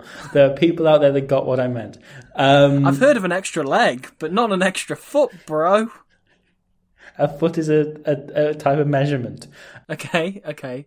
Ah, okay, yeah, yeah, yeah. Yeah. Ah, that's quite good. Yeah. Thank you. That's a good Yeah. one, man. Can I Um, shake your hand? Please. Okay. You just did it over Zoom. Yeah. Uh, you did. You did a thumbs up and waved it at the camera. what? You waved a thumbs up at the camera. No, you I shake didn't. my hand. I shook your Yes, hand. you did. No, you did. You're you lying. just did. You're lying. You just did a thumbs up and just waved it in front of the camera up and down. Wait, why have you just taken your trousers off? I didn't have them on to begin with. That's- I actually can't disprove this. So, as I was saying, uh, they bring on Vasil Ion, Yes. yeah, the porn star PE His teacher. several feet. He, well, yeah, he aims for the ducks and absolutely nails a perfect like 50-22 touchdown into the corner Yeah. by trying to kick it at some ducks on the corner of the pitch. Yeah, yeah. You clearly, you know, you remember that time when Stuart Hogg was waving his arms around just to let uh, Jakob Yeah, van der Vaart yeah. see where the, the space was in the Irish backfield. Clearly, the Ducks were doing the same and doing very loud quacks, which you know must have been loud because nothing would have carried that sound. So uh, loud enough that Ion himself could actually hear the ducks quacking and go, "Cheers!" lad," and that those ducks were actually Romanian. So look, we could have a second Hey, no, animal man of those, the match. those ducks, those ducks were the granny gate situation, right? That Oh. the commenters were talking about. They were Kiwi ducks who had defected by asking a police officer to head to Romania. Right. They stopped the police officer in the street and gone quack quack quack quack, and the police officer went, "Sure, we'll grant you, we'll grant you survival in uh, asylum in Romania." And the ducks went, "Have you got any bread?" And the police officer said, "No, I'm, Bread's I'm- bad for you. yeah. And the ducks went, Have you got any grapes? Uh, have you got any nails? And the ducks kept on going and going and going. And it took a really long time. But eventually, they flew onto the pitch in a kind of Sonny Parker, Dan Luger, 16th man type scenario Yeah. and aided Romania to the start of their comeback because that kick does eventually lead to the try that starts it all off. Yes. Though Romania, in the last sort of 15 minutes, I think create about 30 try scoring chances. Yeah, there's there's a lot goes on here. Firstly, I'm glad that those that those ducks didn't try and defect to Zimbabwe because otherwise they would be getting fed tobacco. Yes. I also want to mention Vasil Ion uh, was a fullback who could Yes. play centre on the wing. Yeah. Uh, he was not a 10. No. Uh, this was the only time he ever played 10 Right. for So Romania. It's interesting. So when Alexandru, who h- had had a good game, you know, he, he was like the one Romanian who I think played all right. Good is maybe a stretch, but uh, I think he'd played all right. They originally moved Hadorka to ten for th- that scrum and put Ion on the wing, and this is after Hadorka get for the first time about sixty to seventy minutes into the game gets the ball and doesn't make a mistake, runs sideways and passes to a prop. Because he, he, he wants the ball out of his hands. And the commentators acknowledge that that's what he's doing at the time. So originally they put Hadorka at 10 and you think, oh my god, like how are they going to do this? Then thankfully Ion steps up and takes the 10 mantle So- and does pretty well. Ion was primarily a fullback, but he did have Yeah. one cap at scrum half against the Soviet Union in 1983. Right, okay. where he scored a try and a penalty. So he could kick goals. This was something that was within his kind of capability. Sure. Yeah. And fair play to him stepping up, you know. Yeah, Lloyd Williams style. so I've written down that there's a point where um, Zimbabwe do a, get a penalty and go for a clearance kick, and Hidorka like it bounces it right in front of Hidorka, who just chooses not to catch it, and it go it bounces into touch Yes. instead. Oh, there's a moment where four Romanians do your mat, your ball, Yeah, yeah. and just let the ball bounce between them. Yeah, yeah, yeah. It's it's crazy how you know everyone's commitment to not tackling. Right, okay. So uh, sorry, I've just reached a point in my notes which really confused me. I'm sure that you probably picked up on this as well. So there's a point Romania are about to set for a scrum. This is just after Simba's gone off. Uh, Romania are about to set for a scrum, and the hooker for Romania, who is Grigore, realizes he needs his hands taping up because he had tape on his fingers and uh, it's come off. Did you notice this? Uh, sort of. So the the referee kind of goes, "Yeah, that's fine. Time's off. We'll let you tape that up." And the scrum half kind of turns to him like, "Oh, have you, you know, do you want a hand with this? You know, I can tape it up for you."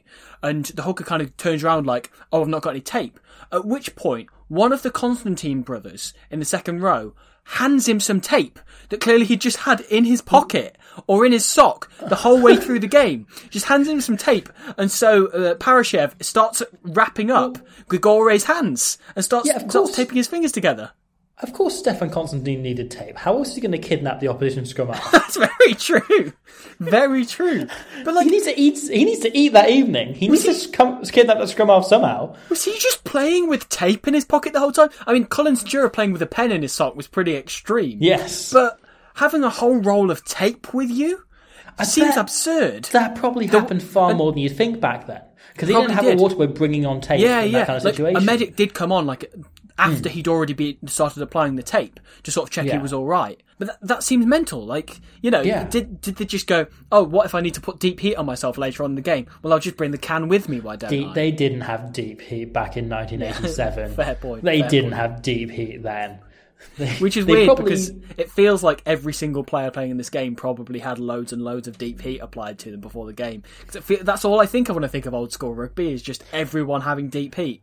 But I wouldn't be surprised if Hodorka had like a VHS copy of Dirty Dancing in his sock. That would be pretty good. That would be pretty good.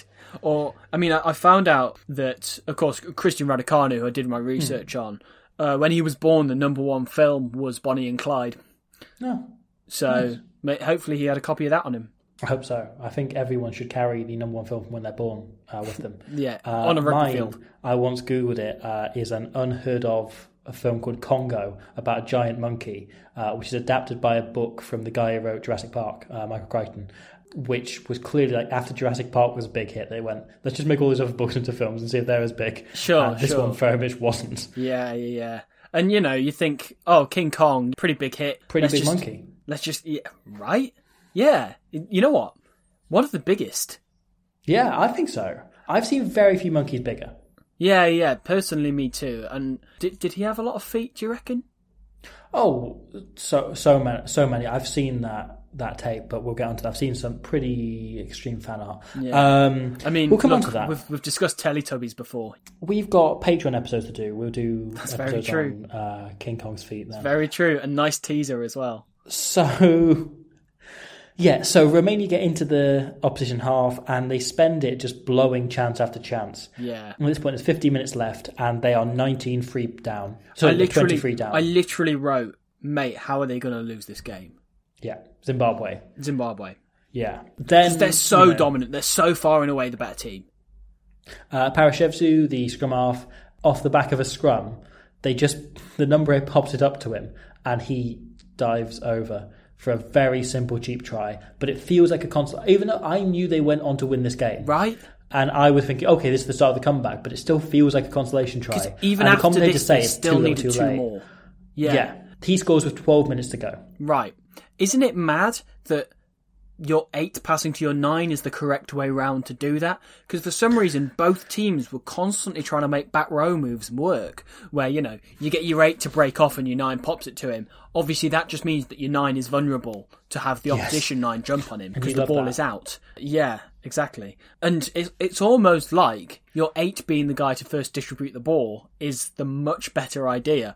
And yeah, Parashiv scores the really, really simple, soft try with a bit of a dummy and go, which what he didn't even need to do. And he also got injured when he scored it. Yes, yeah. There's so many injuries picked up in the second half. Yeah, yeah, yeah. Suddenly. Everyone just keeps going down. yeah. And I'm going to show you my notes on the what happens Hmm. immediately after that. That is just the word no. Because what follows that is the mega prick goes the distance and offloads to Twada. And the mega prick isn't even Twada at this point because it didn't have context. It's amazing that you said mega prick because I have in my notes written, "Oh my God, Stefan Constantine, the uber prick with the Okay. burst of pace and offload." yeah, because he is an Uber driver as well. He is. He was the inventor of Uber Yeah. back then, uh, as well as a prick. Yes. Yeah, yeah, yeah. And so yeah, so both of those Const- things. so the uh, Zimbabwe kick off, and there's a bit of a kind of fracas at first, and somehow the ball spills out straight away, like almost straight off the kickoff. Like we're I'm talking about furiously 20 shaking seconds my later. head as you tell this story. to Stefan Constantine, the very man who twice punched the opposition prop in the face and, He's got still away on the with it. field. Yeah. And is still on the field and has been in mad berserker mode. Right. At which point he turns into Christian Cullen. Right. So he has this like real, sudden, like genuinely incredibly impressive burst of pace, right? And it's like not for a second row at the time. No, no, no, he not burns for a a second centre. row. It's genuinely impressive burst of pace. Yeah. Right. Like he would be incredibly quick for a lock these days. Yeah. He would be incredibly cl- quick for any forward these days. Like we're talking like like the very top end of forwards sprinting, and yet he is this massive bastard second row specialist who likes to punch people in malls. Yeah. and it comes out of completely nowhere. So he sprints. He then sort of begins to fade inside the fullback, draws him, and then there's this perfect like hung offload. Yeah, for you know Tode who sprints it in and scores in the corner. Yeah. And suddenly you're thinking, oh, Romania are back in this. They're in this. They kick this conversion, then you know a try can win it. That's right, literally like the phase after that first try, isn't it? yeah. There's one phase between Brashev it. Yeah. try, yeah. That's that's This crazy. puts the score to 17-20 to Zimbabwe and means if they kick the conversion, then a kick can win it. You know, just a penalty will do it. Oh, I was so cheering for Zimbabwe at this point. I just have written down, fuck sake. Of course, then So- the ball falls off the kicking tee. Yes. Or the, so the there are Walder two stand. really interesting conversion attempts Yeah. in this same corner. One that we didn't mention in the first half, and I can't believe we missed this because it was one of my favourite moments. Uh, from the first try, the conversion of the first try, Zimbabwe score, when it's Ferreira steps up to take the conversion himself, isn't it? Yeah. So he steps up to take the kick and he launches it. He hits the far post and the ball spirals off. And the referee says, no, the opposition were charging it too early, trying to Oh, charge it yeah, down. of course. Have the kick again. They then show a replay from a wide shot of it and then not. Two players attempt to start charging in and they start just as he's about to strike the ball. Yeah. They don't cross the five metre line.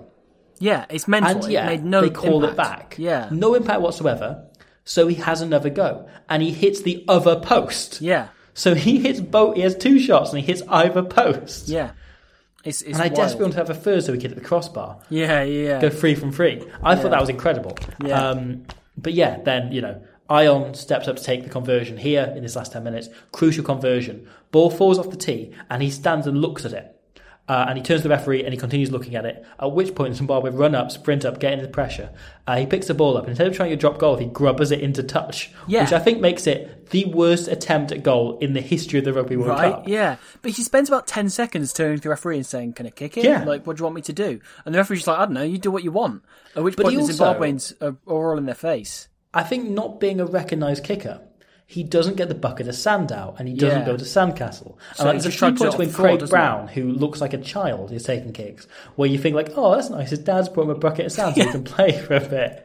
Yeah. Whereas right? yeah, Ion just places it on the floor and the ball it digs his heel, in, Obviously places it it on the falls floor. over. Obviously it falls over, and he just stands and looks at it. He doesn't try to do the Yeah, Steve Jones yeah. thing of attempting the drop goal. Yeah. he doesn't try and put it back up. Nothing. He just looks Just at it, grubs eventually it into picks touch. it up, grubbers it into touch, and does the worst shot at goal, the least accurate shot at goal in the history of the Rugby World Cup. And it's Yeah. such an honour to have seen Yeah, that. yeah, yeah. Incredible, isn't it? If that stat gets beaten, I will be impressed. Yeah, It would Hmm. So- basically have to be a kick going over your own posts instead of the opposition's.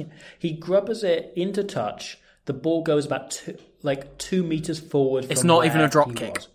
No, um, no. But we'll give it to him. Sure. So the ball goes forward two meters and over the the touchline closest to him. Yeah.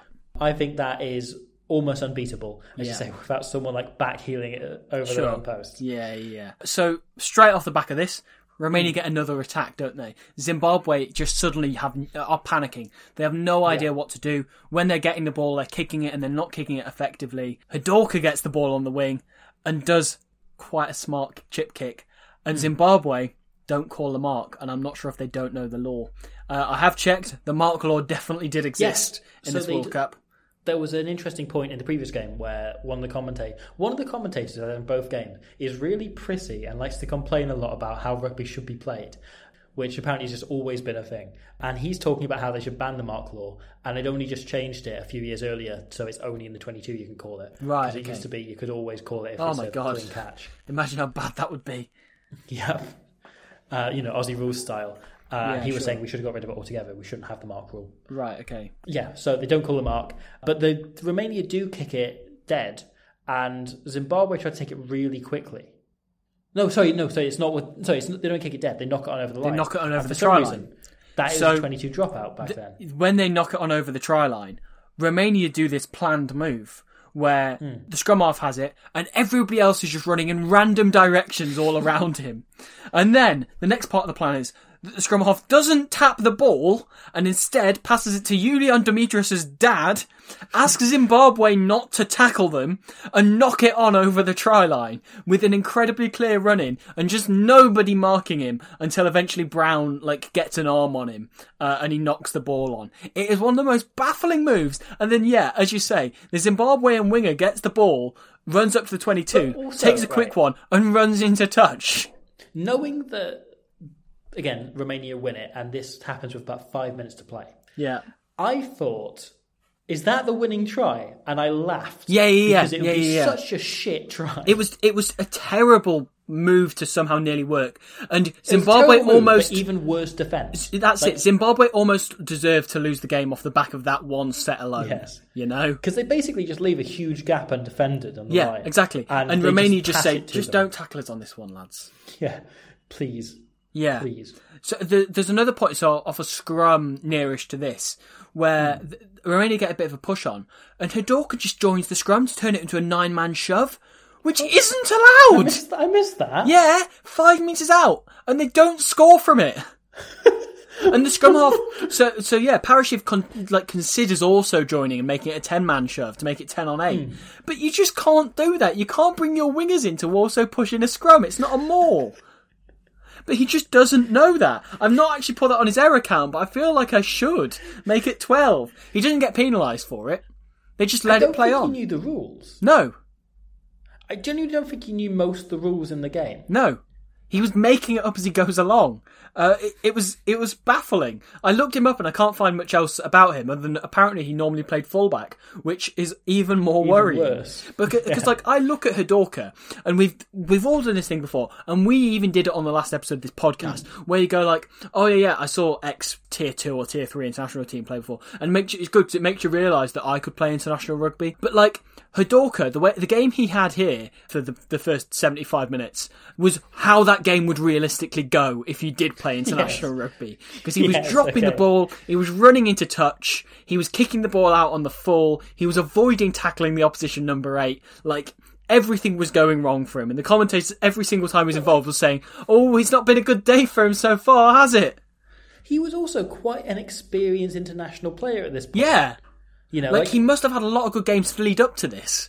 yeah, like he'd played. You know, he played quite a lot. Uh, he played in a really like he scored a try against France on a really narrow loss to them. Yeah, Like he was a good established player for them. Yeah. and somehow he didn't know what rugby was. Yeah, it was it was, it was bizarre. So Zimbabwe have a bit of a counter, you- and you hope, oh, please, I really hope they can get into the twenty-two and force something. There's a nice little bit of a sort of a, a bit where one of the wingers chips it along the floor a little bit. I think it's Colback chips it along the floor a little bit, and then Lungu, under no pressure, again just hacks the ball into touch. And you think, Yeah. dude, you could you could win your team this game.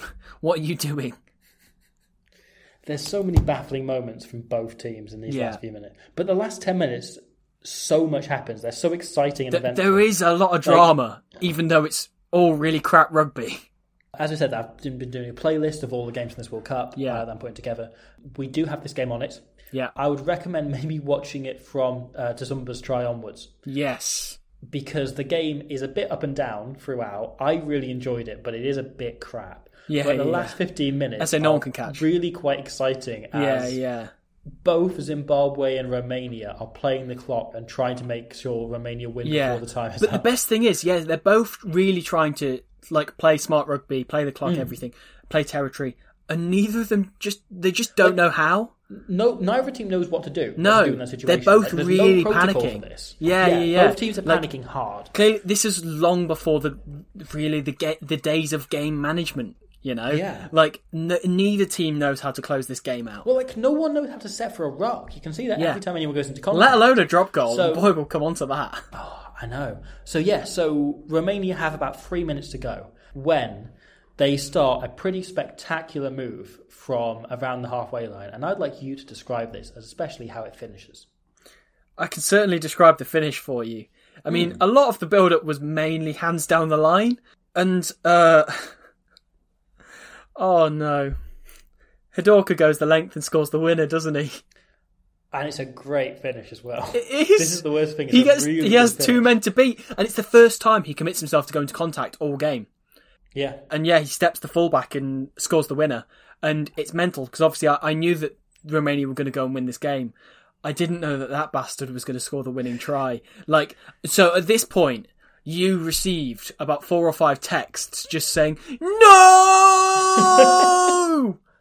Like I nearly texted you earlier in the game, just saying, "Oh my god, why have they put Hadorka at 10? Uh, when we had previously had no dialogue about who the hell Hadorka is, because obviously I learned about who he is watching this game and had gained a narrative on him that he is like the worst rugby player ever, and then he scored the winning try, And it's a spectacular try. from and it's 30 odd brilliant. metres, It's where- yeah. absolutely brilliant. And that will be the only thing. People, when people look back on his career, right, they will only see that try and his try against France and a narrow loss. yeah, yeah, yeah, yeah. You know, That's what they his remember. highlights package, singular. Hey, there's two. Yeah, so I then have underneath that written "get fucked." Um, so But frankly, like Romania creates so many chances in those last ten minutes that they deserve to take f- the three of them they do. yeah, yeah, yeah, it's it's a real horrific bit of shit in the bed by Zimbabwe, but rem- they, they do get another chance. Zimbabwe, they get into Yeah. the twenty-two, I want to stress, right, with 12 minutes to go, Zimbabwe are 20 points to free up. twenty points. 12 minutes to go. I thought it was twenty points to nine by that point, You're right, sorry, it's yeah. 20 points to 9. Sorry, 20 points to 9. but Uh, sorry, still, yes. that is a big lead when tries are only four points. Yep. And the kicker doesn't remember that you've actually got to strike the ball. Yeah, exactly. It makes it a pretty difficult formula to score points behind. Romania miss all three of the conversions of those Yeah. those three tries. Exactly. Yeah. So Zimbabwe do get one last opportunity, and they do get into the twenty-two, and you feel like they could do something here. And the commentators mentioned like, could they maybe go for a drop kick? Could they drop Brown into the pocket? He's he's kicked some decent balls today. You don't know. And then Eric Barrett just pops up in midfield, gets slightly smother tackled, and just thinks, this is where I offload to the three Romanians next to me. There is one man in space in front of him, and he thinks, if I can get it to him, he is scoring, right? If he can successfully thread the ball Legally. between three Romanians forward to a player who dives over in the corner and beats one of those three Romanians at least, Zimbabwe will win the game. And all he thinks is Zimbabwe will win, win the game. Yeah. Rather than all the other circumstances. Sure. And he offloads it forwards to a Romanian. it's it's not a good end to the game. Romania obviously then go downfield a little bit, kick the ball into touch, and they win the game twenty one points to twenty, which is is mental. I've also just clocked right now that Zimbabwe had a player on the bench called Jumbo Davidson who didn't come on. Yes. that's incredible. Yes. Jumbo Davison and Keith Bell were on the bench. What a and time those to were the two that realise delight that. me. What a time to Yeah. realise that. But yeah, I. I, I, So- I was genuinely fuming after this game when that, that Zimbabwe had somehow gone and lost it because that was such a ba- like such a bad performance by Romania and then such a bad end by Zimbabwe to let in 60 minutes worth of tries in about 8 minutes. So, as the full time whistle goes, Lorraine Constantine, the younger brother, Right, yeah. the one who isn't a psychopath so much, but is just very tall, Yeah. does a super camp throwing his arms in the air celebration and turns to his brother to hug him. And Stefan Constantine just walks calmly off the pitch.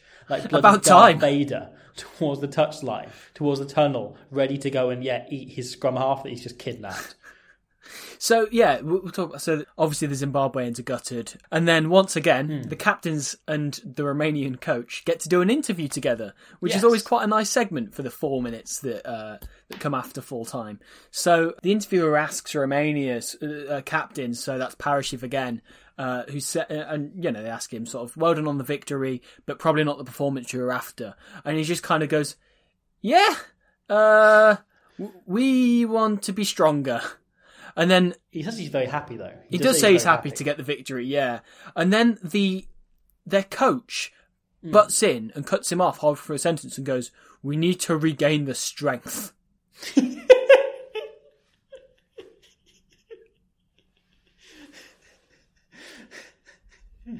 Which But- could be something a Bond villain says. How do they regain their strength? Who knows? Because they immediately then go over to Zimbabwe captain Malcolm Jellicoe, who then. D- d- so did you pick up on what he said? Why he why he said they lost the game? Well, so they say, "Can you answer our question very quickly?" And he then talks about four straight minutes. Yeah, but So they ask him, sort of, you know, so you played extremely well. How do you think you lost that? What do you take away from this game? And he sort of says, look, I'm really happy with how we played. I think the boys were brilliant. Apart from the guy who came on in the centre, we, at that point, uh, our central winger didn't know what they were doing. Once, basically, once we lost Simba. And he just, uh, and he said it very calmly. He didn't say it in an angry way. It was just that, you know, it's one of those things that happens. But you know, those guys didn't really know what they're doing. There's a bit of a disconnect there. Uh, you know, it's a shame, but you know, that's how we lost the game. And he answered it incredibly literally and incredibly honestly how he feels they lost the game. So he feels that the, the Romanian tries or breaks were scored because the guy who came on the centre for Simba, they hadn't prepared for that, and he didn't know what he was doing.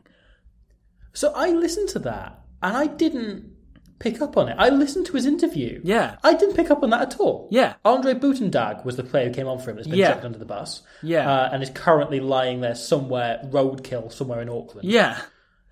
Uh, and yeah, his, his captain just dobbed him in and basically said, like, he he didn't say it in a harsh, malicious way. Sure. He, it was just kind of the way of, like, it's not his fault, but he didn't know what he was doing. And he said, yeah, there was a disconnect between our centre and a winger. And he, he name dropped those two players rather than just saying, oh, defensively, we were a little bit uh, Hmm. shell shocked towards the end. Because you can sugarcoat those things uh, in an But I suppose interview. there's no media training back then. Exactly. So exactly. what you had to do was answer the question honestly and tell them that your teammates are shit. Exactly. And say, like, those tries were maybe these guys' fault. That's a shame. Can you imagine Sergio Parise playing in this era? Yeah. Exactly. he would have said Grizzlies should go and get shot. Yeah, exactly. Exactly. And he also would have been so completely dominant. It would have been great. I say dominant because he can catch a ball. Exactly. He can catch a ball and he can kick a ball as well. So that's the perfect recipe for a 1980s rugby player. Uh, should we do man of the match and dick of the day? I think we should. I think we should. And you might have just changed my d- dick of the day. Okay. 'Cause Okay. it's- Who, who did you have written down? Well, hold on. No, because Parashevsky being the captain, and no, sorry, not uh, sorry, Jellicoe, Jellicoe, Yeah. the Zimbabwean scrum half, being the captain and saying these two players are shite and the sole reason we lost the game. It wasn't quite Is like such- that, but is that is that was his exact words. okay. Yeah, sorry, it was. is such a dick move that you can't help but nominate him as the dick of the day. Sure. I was kind of torn between.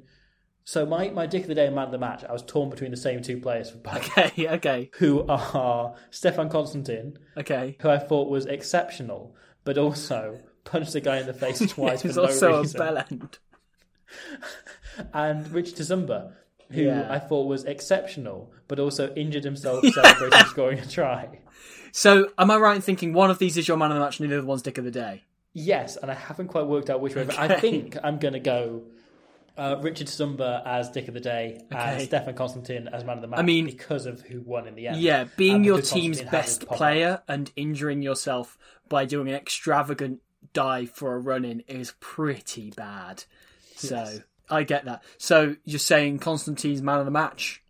Yes, I thought he was Romania's best player for me, Okay. and was also a massive prick. Yeah. And sometimes that helps in the second row. Sure. And also being inexplicably the quickest man in Romania Sure. probably helps even further. Yeah, I yeah. genuinely think he was quicker than no wingers. Yeah, yeah. I mean, one of the wings was was um, Hadorka, and the other one was Marine, uh, and those whoever else. the Murray other didn't one was. have a leg though. Yeah. he was a small child without a leg. Yeah. let him go. So speaking of those two, they're both in my nominations for Dick of the Day. So Marine for his trying to avoid contact every time he got the ball uh, in the first ten minutes and then getting injured is pretty bad.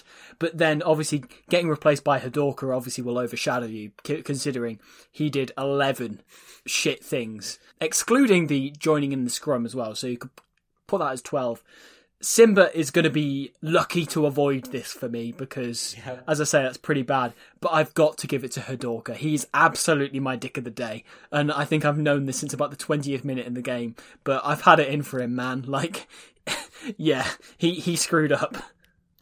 Liviu Hidorka, dick Yeah. of the day. Man of the match is difficult because I don't think any of the Romanian players deserve to be man of the match for me. So for me, it was between Richard Simba and uh, Mark Neal. Yeah, So, um, Neil, I think, had a good game, and like Mark Neal was very good. I know that the standard was very low, but he did just look like a proper number eight. Knew how to carry the ball, used his size to his advantage pretty well. So I, I tempted to say him, but gi- given you've not gone Simba as your man of the match, I'm gonna I'm gonna take him as my man of the match. I think he was excellent.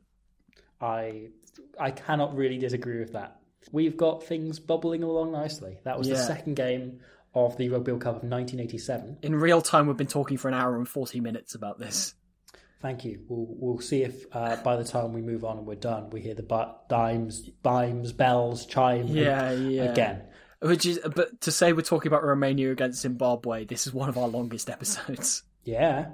So it should 87, be. We yeah. were, yeah, pretty hyped for this game. Yeah. Um, so we will be back in a few days' time with another episode, which will be on the third game, yes. which was Australia against England. That's quite a big. That's a step up from what we've had so far. Massive step Got to up. kind of prepare massive ourselves. step up. And um, am I uh, right in thinking we uh, have a, a one of those one of those guests on this? We do.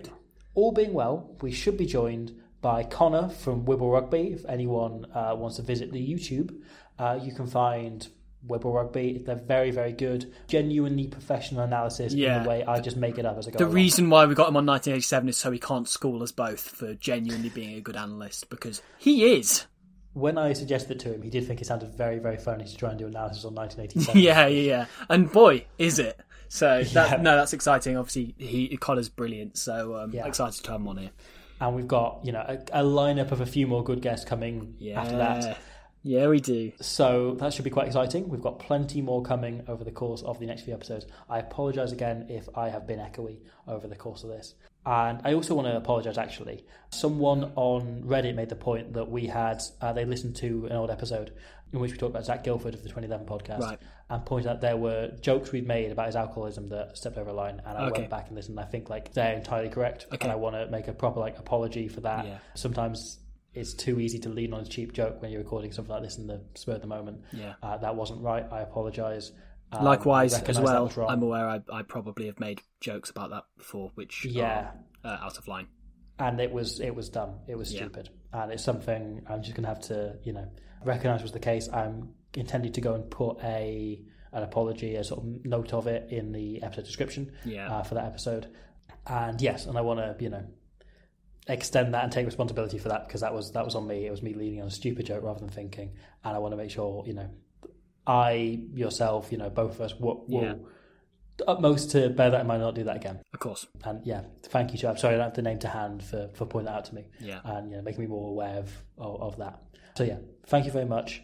Thank you very much to listen for to listening for Yeah. doing uh, yourself. Thanks for listening to two lads talk about a rugby game from 30 years ago. Yep. Um, thank you to you for being a lad who would talk about a rugby game from Thanks, 30 man. years ago. Likewise. And I'd also like to thank Stefan Constantine for the entertainment. Yes. And also for sparing me from his dungeon tonight. I really very much hope he is well. We've got more of Romania coming up in this World Cup as well, which I'm quite excited about. So there's loads more coming up. There's going to be loads more stuff. Rugby, rugby, rugby. Please join us in a few days' time for Australia against England with Connor. We'll see you then. Thank you very much, everybody. Goodbye. Bye.